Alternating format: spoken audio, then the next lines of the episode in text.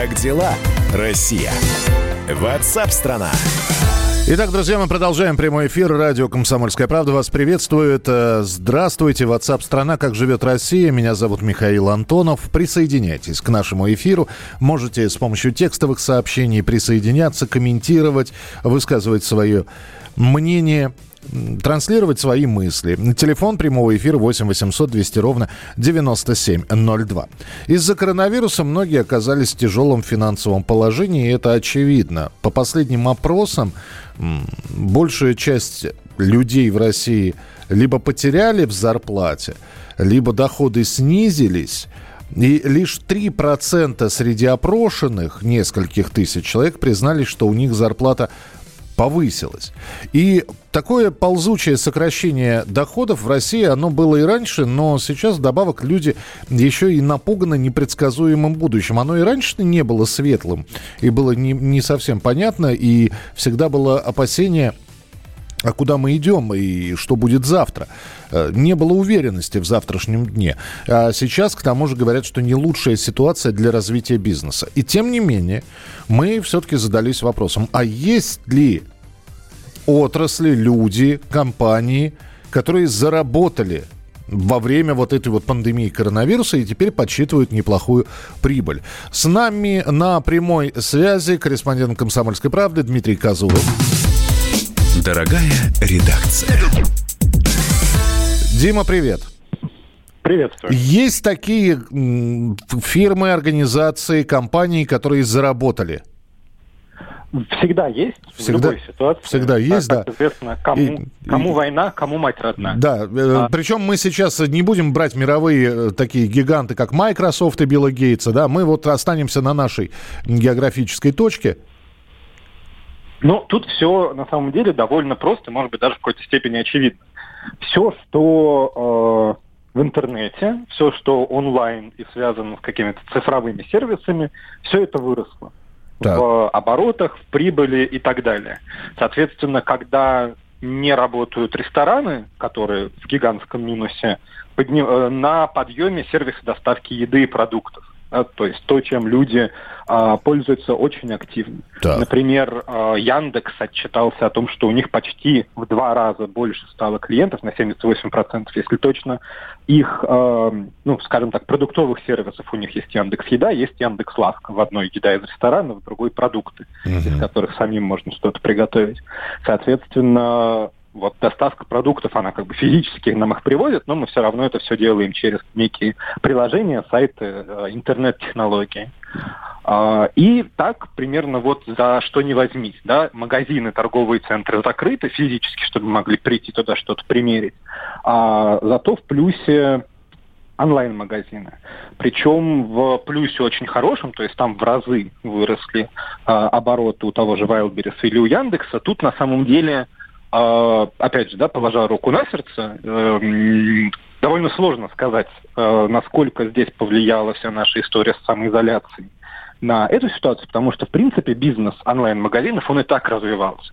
И даже если бы у нас все было в порядке с торговыми центрами, скорее всего, они бы все равно выросли, но опять же, очевидно, что не так сильно. Дима, все равно, да, вот ты сейчас, взрывной. я тебя слушаю, и все равно это необъяснимая история. Вот для меня, по крайней мере, может быть, ты пояснишь, э, почему э, это так для меня. Потому что, да, есть доставка еды, но я понимаю, что, например, доставка готовой еды это дороже. Ну, то есть надо и курьеру заплатить, и за ту еду, которую ты заказал в том самом фастфуде, который ты сейчас закрыт, но на доставку работает.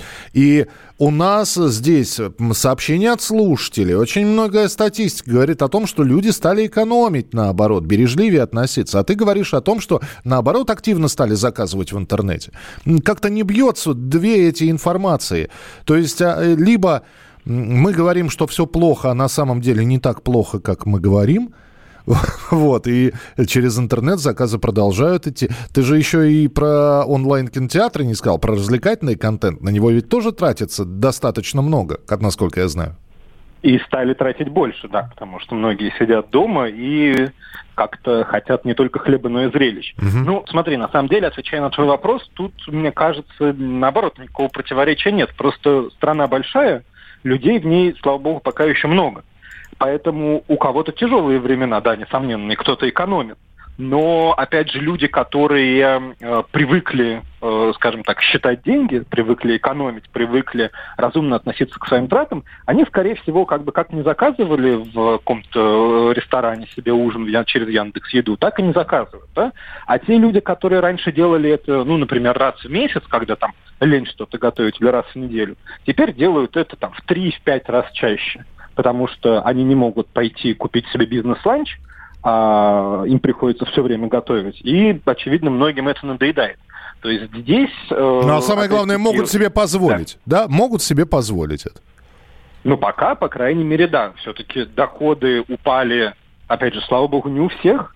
И как бы есть люди, которые могут заработать на этом. Так что тут, ну, я, я, по крайней мере, противоречия не вижу. Хорошо, но есть отрасли, которые э, наиболее сильно пострадали и больше всех потеряли. Э, что это за отрасли? Тут э, есть формальный подход, да, например, э, в, во всех постановлениях правительства, собственно, есть отдельный документ на эту тему, э, наиболее пострадавшие отрасли экономики, на которые, собственно, рассчитана э, практически вся помощь, которая у нас принимается. Uh-huh. Э, это как раз-таки примерно все, что касается, ну, скажем так, реальной жизни, да, каких-то реальных впечатлений реальных вещей. Это туризм, это транспорт, э, то есть авиаперевозки в первую очередь, ну и, например, железнодорожные тоже. А, это торговые центры и так называемая непродовольственная розница, потому что, а, например, продуктовые супермаркеты, которые, в общем-то, могли работать всегда, потому что у них продукты, а, они увеличили тоже продажи каких-то сопутствующих товаров, там, не знаю, одежда, бытовая химия, парфюмерия, то, зачем в мирной жизни люди бы пошли в какие-то специализированные магазины, они, может быть, и не хотят того, вынуждены покупать в супермаркетах.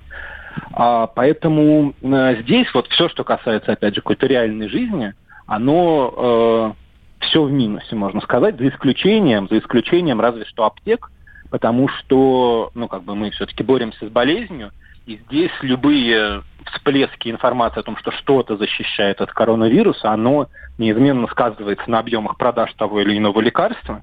То есть, если посмотреть отчеты аптечных сетей, то там прям видно, что вот тут вот э, начали рекламировать орбидол как средство от коронавируса, его продажи залетели в разы. Да. А, но, но у тех же аптек, у тех же, например, э, продуктовых супермаркетов все-таки э, не нужно забывать, что они несут э, и расходы дополнительные, да, потому что им нужно оборудовать торговые залы, им нужно э, обеспечить персоналу средства защиты и так далее. То есть здесь о каких-то вот взрывных прибылях да, говорить на самом деле не приходится. Ну, я думаю, что э, люди, э, которые слушают сейчас, наши слушатели, смогут э, ознакомиться с твоим материалом на сайте «Комсомольской правды». Кто кому война, кому мать родна, кто прибыль получил в разгар пандемии за последние два с половиной месяца, а кто очень и очень много потерял. Заходите на сайт kp.ru. Корреспондент «Комсомольской правды» Дмитрий Казуров был у нас в прямом эфире.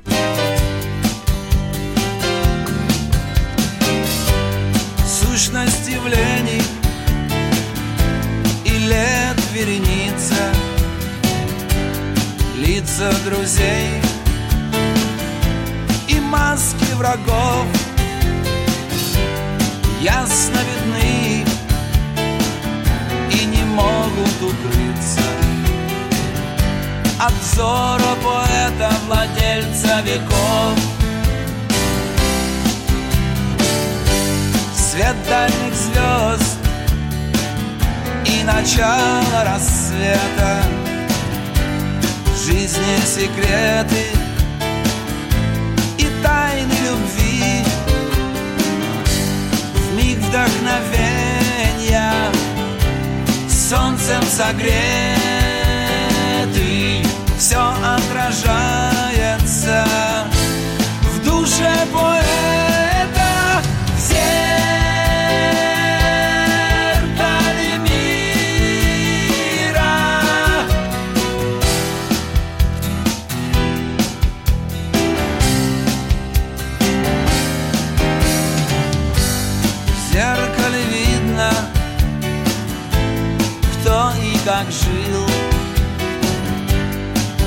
Видно, кто песню неправду сложил Видно, кто хочет, чтобы все было ночь. Видно, я должен людям помочь. Зеркало мира есть у меня. Хочешь взглянуть, так не бойся огня.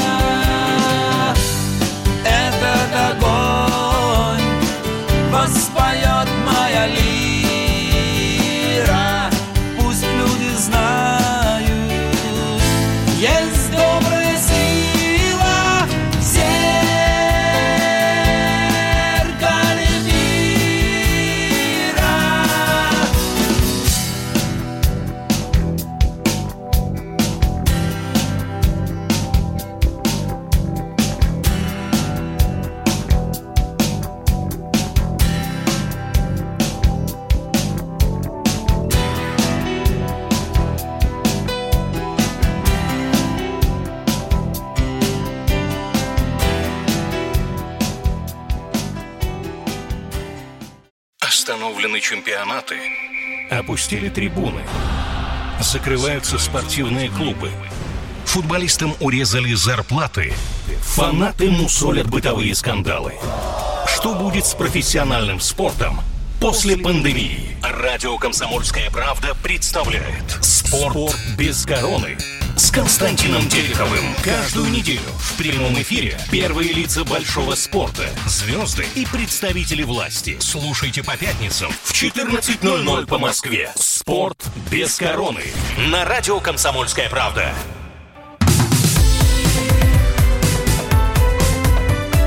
Как дела, Россия? Ватсап-страна! Итак, мы продолжаем прямой эфир, а Теле2 продолжает поддерживать россиян в период самоизоляции и предлагает абонентам собираться в группы и получить снижение абонентской платы на 15% для каждого номера. Все участники группы могут выбрать разные тарифные планы и сократить свои ежемесячные платежи. При оформлении нового номера курьер бесплатно привезет домой сим-карту. Как дела, Россия? Ватсап-страна! И снова мы возвращаемся к следующей неделе, когда в Москве начинается второй этап смягчения ограничений, при этом режим самоизоляции и пропускная система, они остаются до 14 июня. И вот две недели эксперимента, но с разрешенными прогулками. Э, Здравствуйте, а вы гуляете? А вы из какого дома? А какой сегодня дом гуляет?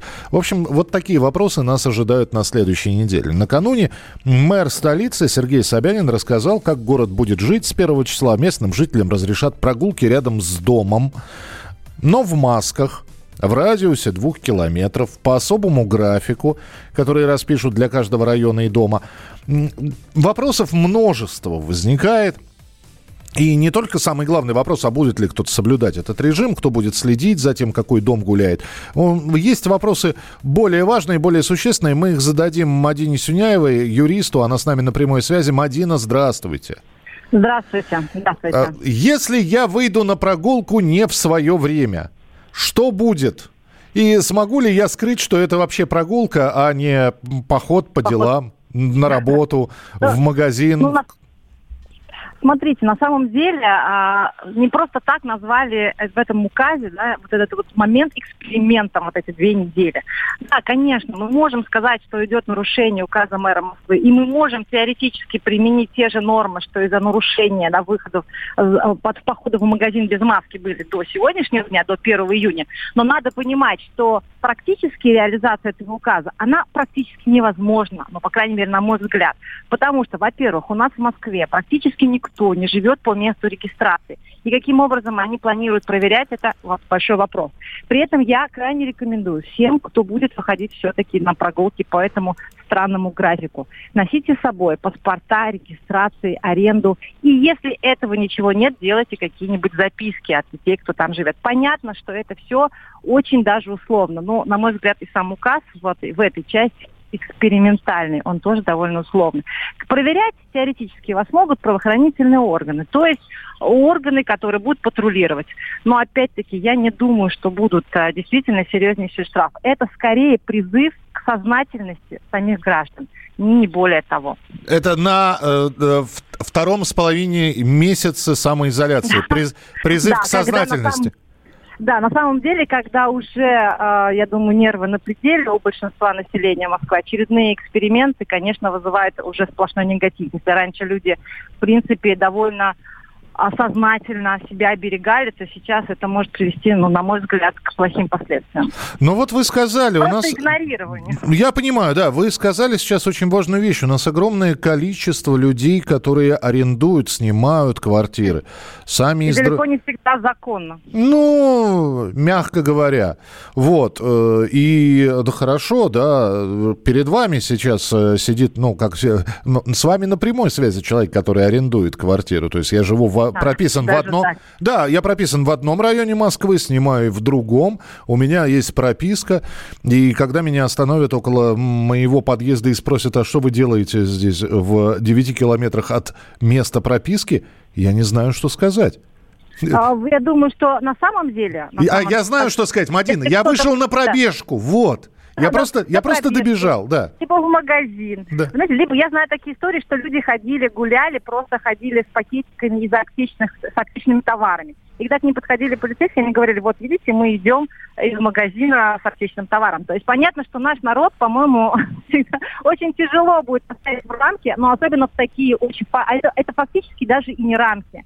Я вообще не понимаю, какой это законный режим. Да, маски однозначно понятно, но с другой стороны, они теперь обязательны и на улице. Да. И более того, если мы все ждали, что скажут э, о том, что детям и больным людям с хроническими заболеваниями, как говорили в Европе. Например, я знаю, что в Европе детям маленьким и людям с хроническими заболеваниями в виде астмы ну, очень нежелательно выходить, но если выходит и маска просто опасна, ее иметь не надо.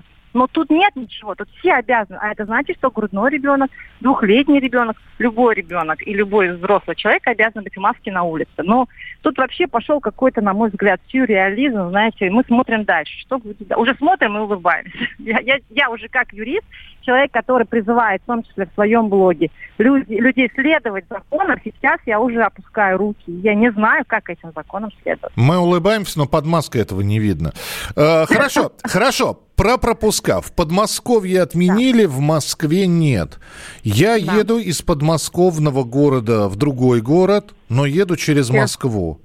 А Мне надо Вот пропуск смотрите. получать, меня оштрафуют. А, как, как я это вижу? Если мы едем по МКАДу, на МКАДе на самом деле это не въезд в город, да, и я думаю, я так предполагаю, опять это мое мнение, что на МКАДе-то, конечно, пропуска не нужны, потому что МКАД, он часто приграничная территория, и люди из одного региона, вообще из Тулы едут еще куда-то дальше через МКАД, это неизбежно. Тут я не думаю, что нужны пропуска, но если вы въезжаете в город и приезжаете в сам город, то надо подумать о пропусках, но вопрос другой. А в любом случае вы в Москве останавливаться не будете. А значит, выписывая пропуск, вы будете придумывать какое-то формальное место. Ну, как правило, это поликлиники какие-то придумываются, медцентры. Получается, что для того, чтобы не нарушить закон, нам надо этот закон обманывать. И вот этот вот реально, это, ну, нет у меня там нормального слова, чтобы объяснить, а, что это невыполнимо. Я советую, я советую, чтобы не было проблем больших, все же выписывать на какие-то организации в Москве, если вы проезжаете через центр. Потому что вот я, например, в данную секунду нахожусь в центре, и я вижу огромное количество патрульных машин, я вижу большое количество полиции, а, хотя меня ни разу не остановили. У меня рабочий пропуск, но ни разу за все это время не остановили, я активно работаю. Я в суды хожу, да, защищаю граждан. Мгм. Но при этом я знаю, что людям приходят штрафы, а даже в ночное время кому-то приходили. Ну, то есть все-таки я бы рекомендовала что-то делать э, в виде пропусков, если вы через центр едете, если по МКАДу, то, думаю, нет необходимости. Всегда можно объяснить, что вы не едете в Москву. И Мадина, я очень да. все-таки надеюсь, что штрафовать нас за вот этот вот странные меры никто не будет. Уже все, уже хватит. Здесь от автомобилистов вопрос. А в своей-то машине я Да. без маски, без перчаток конечно. могу Да, да. Вам, конечно, ну, безусловно. Своя, свой автомобиль, свое жилище – это место, где вы ни с кем не пересекаетесь. Конечно же, масочный режим предполагает общение на улице. То есть на самом-то деле, может быть, логика того, что ввели масочный режим на улице в том, что на улице появилось огромное количество людей. И действительно, может быть, вот эту логику они закладывали, хотя она мне тоже непонятна. Да шарахаются друг от друга люди, как, знаете, как Да. чумных. Да, да, да, это, это есть. И особенно от тех, кто в маске, шарахаются еще больше, я вам скажу, чем от а, просто людей. Мадин, спасибо большое, что были с нами на прямой связи. Мадина Сюняева, юрист, о том, что люди шарахаются. Вот вчера просто случай на улице, иду за женщиной. Она оборачивается и с криком «Не идите за мной!» Я говорю, подождите, в- э, в- до вас 5 метров, все равно не идите за мной. Вот и что все доходит. Ну, посмотрим. Посмотрим, как все это будет работать. И очень э, хочется, чтобы слова Мадины были подтверждены, что каких-то серьезных штрафов не будет. Так как э, хотите эксперимент, давайте проведем эксперимент и посмотрим с 1 по 14 июня, сколько будет на улицах людей в масках. Как они будут гулять, заложив руки за спину и по кругу, или все-таки в разные стороны будут разбредаться. Обязательно об этом будем рассказывать в прямом эфире на радио «Комсомольская правда». Продолжение через несколько минут.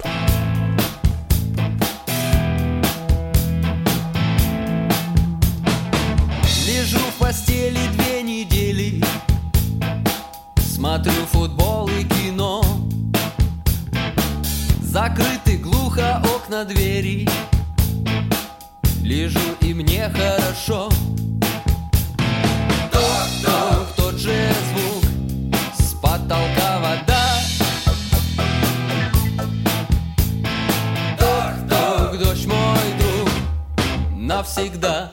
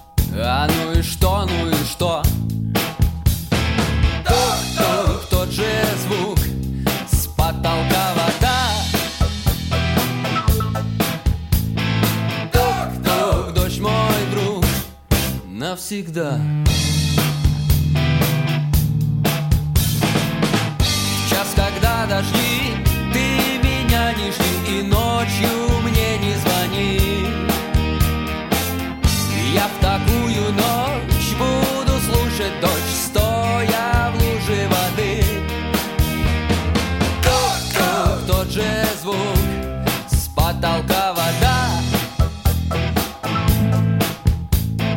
Ток-ток, дождь мой друг Навсегда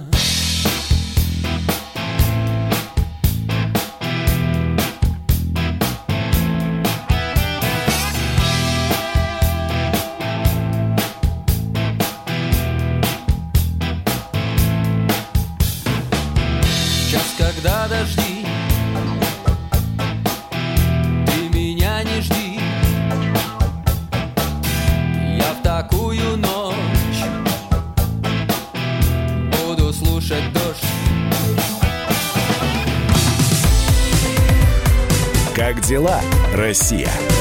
Ватсап-страна! Георгий Бофт. Политолог, журналист, магистр Колумбийского университета, обладатель премии «Золотое перо России» и ведущий радио «Комсомольская правда». Авторскую программу Георгия Георгиевича «Бофт знает». Слушайте каждый четверг в 17.00 по московскому времени. А что такое деньги по сравнению с большой геополитикой? Мы денег тут не считаем.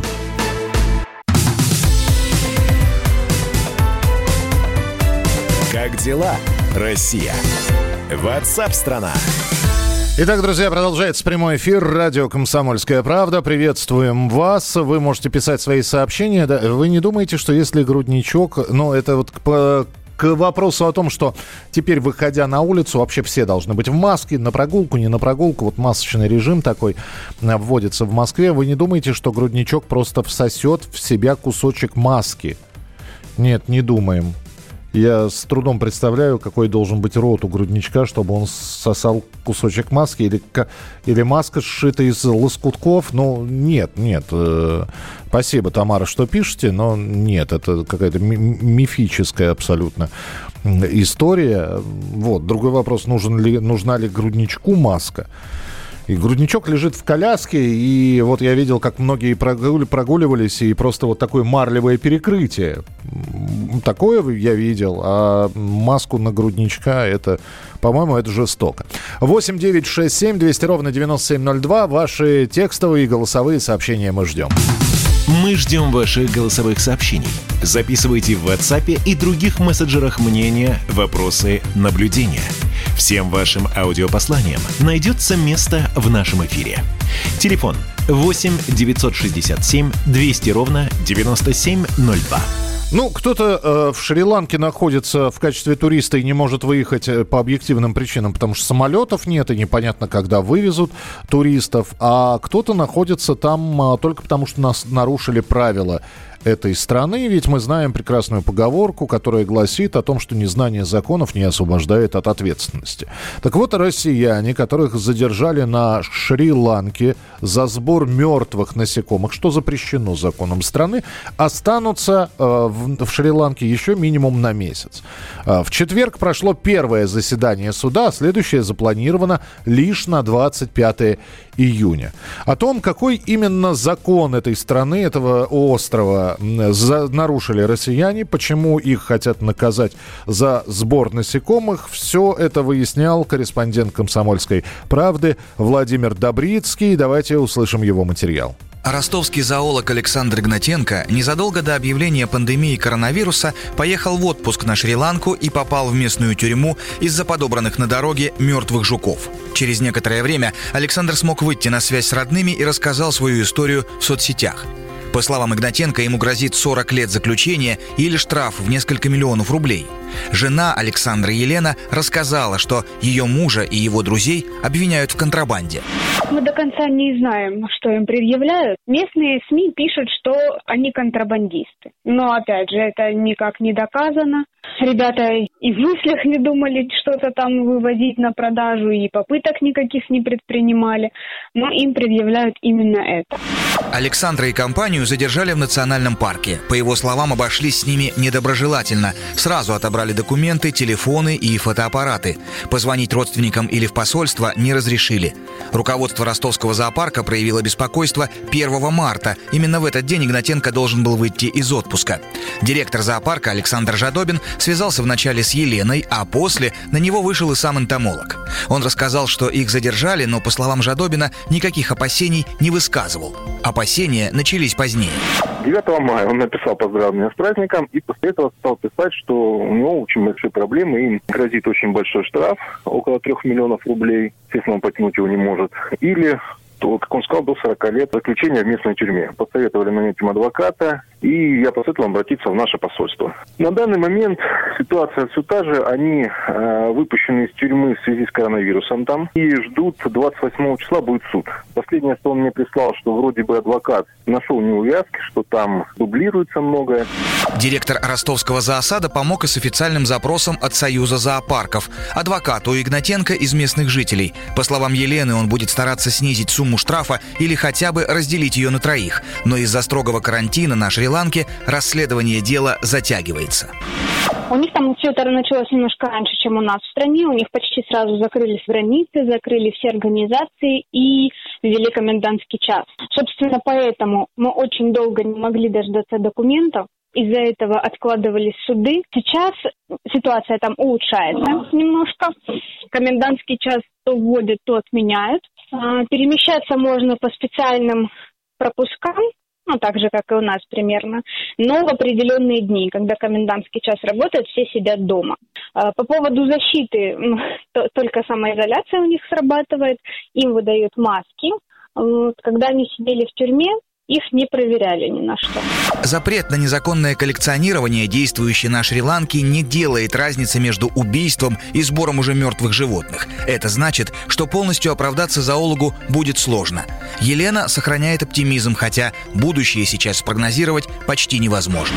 Неопределенность. Не знаем, что ждать и сколько ждать. Конечно, нужно и как-то и работать, и за домом следить, и ипотеку никто не отменял. Мы взяли в прошлом году ипотеку на двоих, и вот ее платим.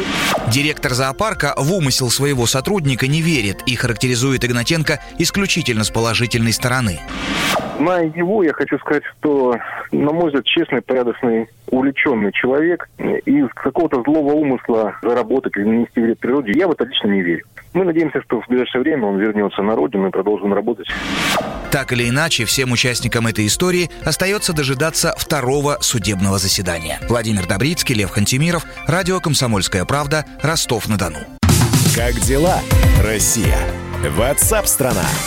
Ну а мы продолжаем прямой эфир. И Роспотребнадзор совместно с Министерством культуры подготовили рекомендации по работе кинотеатров. Потому все выходят из самоизоляции, нужно же театрам, кинотеатрам выходить. Ну и эти рекомендации я сейчас изучил. Значит, в регионах кинотеатры могут открываться по решению местных властей. При походе в кино рекомендуется носить защитную маску. Я не представляю, как сидеть в зале в защитной маске, а учитывая, что сейчас в среднем фильмы два часа идут. Она должна быть у сотрудников кинотеатра, но это разумеется. Для того, чтобы провести в зрительном зале дезинфекции, интервалы должны быть, это все понятно. Вот про рассадку ничего не понятно. Я здесь видел фотографию из Берлина, э, и я посмотрел, что там абсолютно разно Э, по-разному сейчас расставлены кресла, расставлены стулья и ну дай бог, в зале на тысячу человек, вот с рассадкой из-за коронавируса, теперь будет помещаться человек 200. Но зато на расстоянии друг от друга. Как дела, Россия? Ватсап-страна! Так, э, ну, э, еще одна тема, которая появилась э, в нашем эфире. Когда-то мы рассказывали о том, что даже проводился конкурс такой на самое смешное географическое название в России, в населенных пунктов. И по итогам опроса, если я не ошибаюсь, в этом году первое место заняла деревня Чуваки в Пермском крае. На втором месте село Машонки Калужской области – а на третьем месте деревня Варварина Гайка из Саратовской области. А вообще, если географических названий, конечно, смешных очень много. Деревня Жадины э, в Новгородской области. Деревня Большой Смердяч в Вологодчине. Деревня Добрые Пчелы в Рязанской области.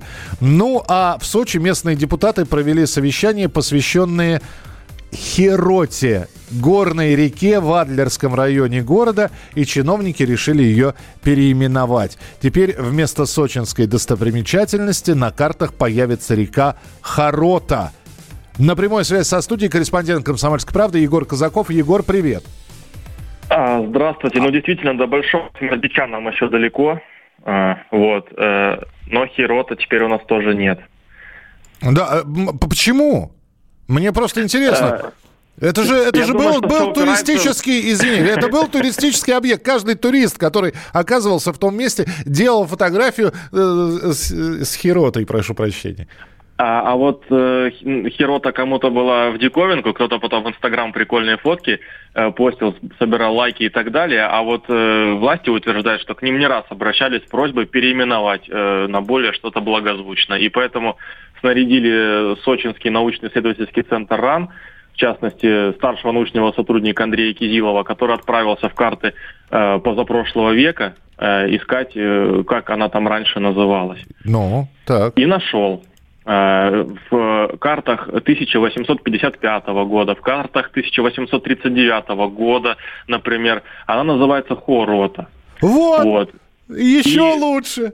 Как, как Хуарота, да? Хо, хорота. А, хорота. Хо, хорота, потому что я видел да. хуарота. Это еще раньше до этого называли. Да, была такая история а. тоже. Но вот Кизилов сообщает, что э, такое название, в смысле херота, могло появиться, потому что там в свое время проживала э, десятая рота э, э, одного из э, подразделений э, римской. Короче, ну неважно. Смысл в том, что у нее и цифра X была. Вот. И, соответственно, на русский язык это читается как хе-рота или хи-рота. То есть э, для кого-то это десятая рота, типа X и так далее. А мы на свой манер прочитали X как Х. Вот. Соответственно, вот решили быстренько все это переименовать. И теперь фотографий с хиротой не будет, потому что уже стоят знаки, где хорота и по-русски, и по-английски написано. Теряем корни. Егор? Теряем, Теря... ну, либо теряем корни, либо вот, ну, не знаю, что здесь, с одной стороны, мы здесь можем э, проследить такую историю, чтобы ничего смешного и потешного в городе не было, потому что мы серьезный город, да. и всякое такое. А с другой стороны, все-таки, знаете, без юмора никуда, я считаю. Серьезный город Адлер, да. Спасибо большое, Егор, Егор спасибо. А, деревня Бухалова Суздальского района. Оставайтесь со своим названием. Вот. Э, Все, не будем мы там фотографироваться, будем э,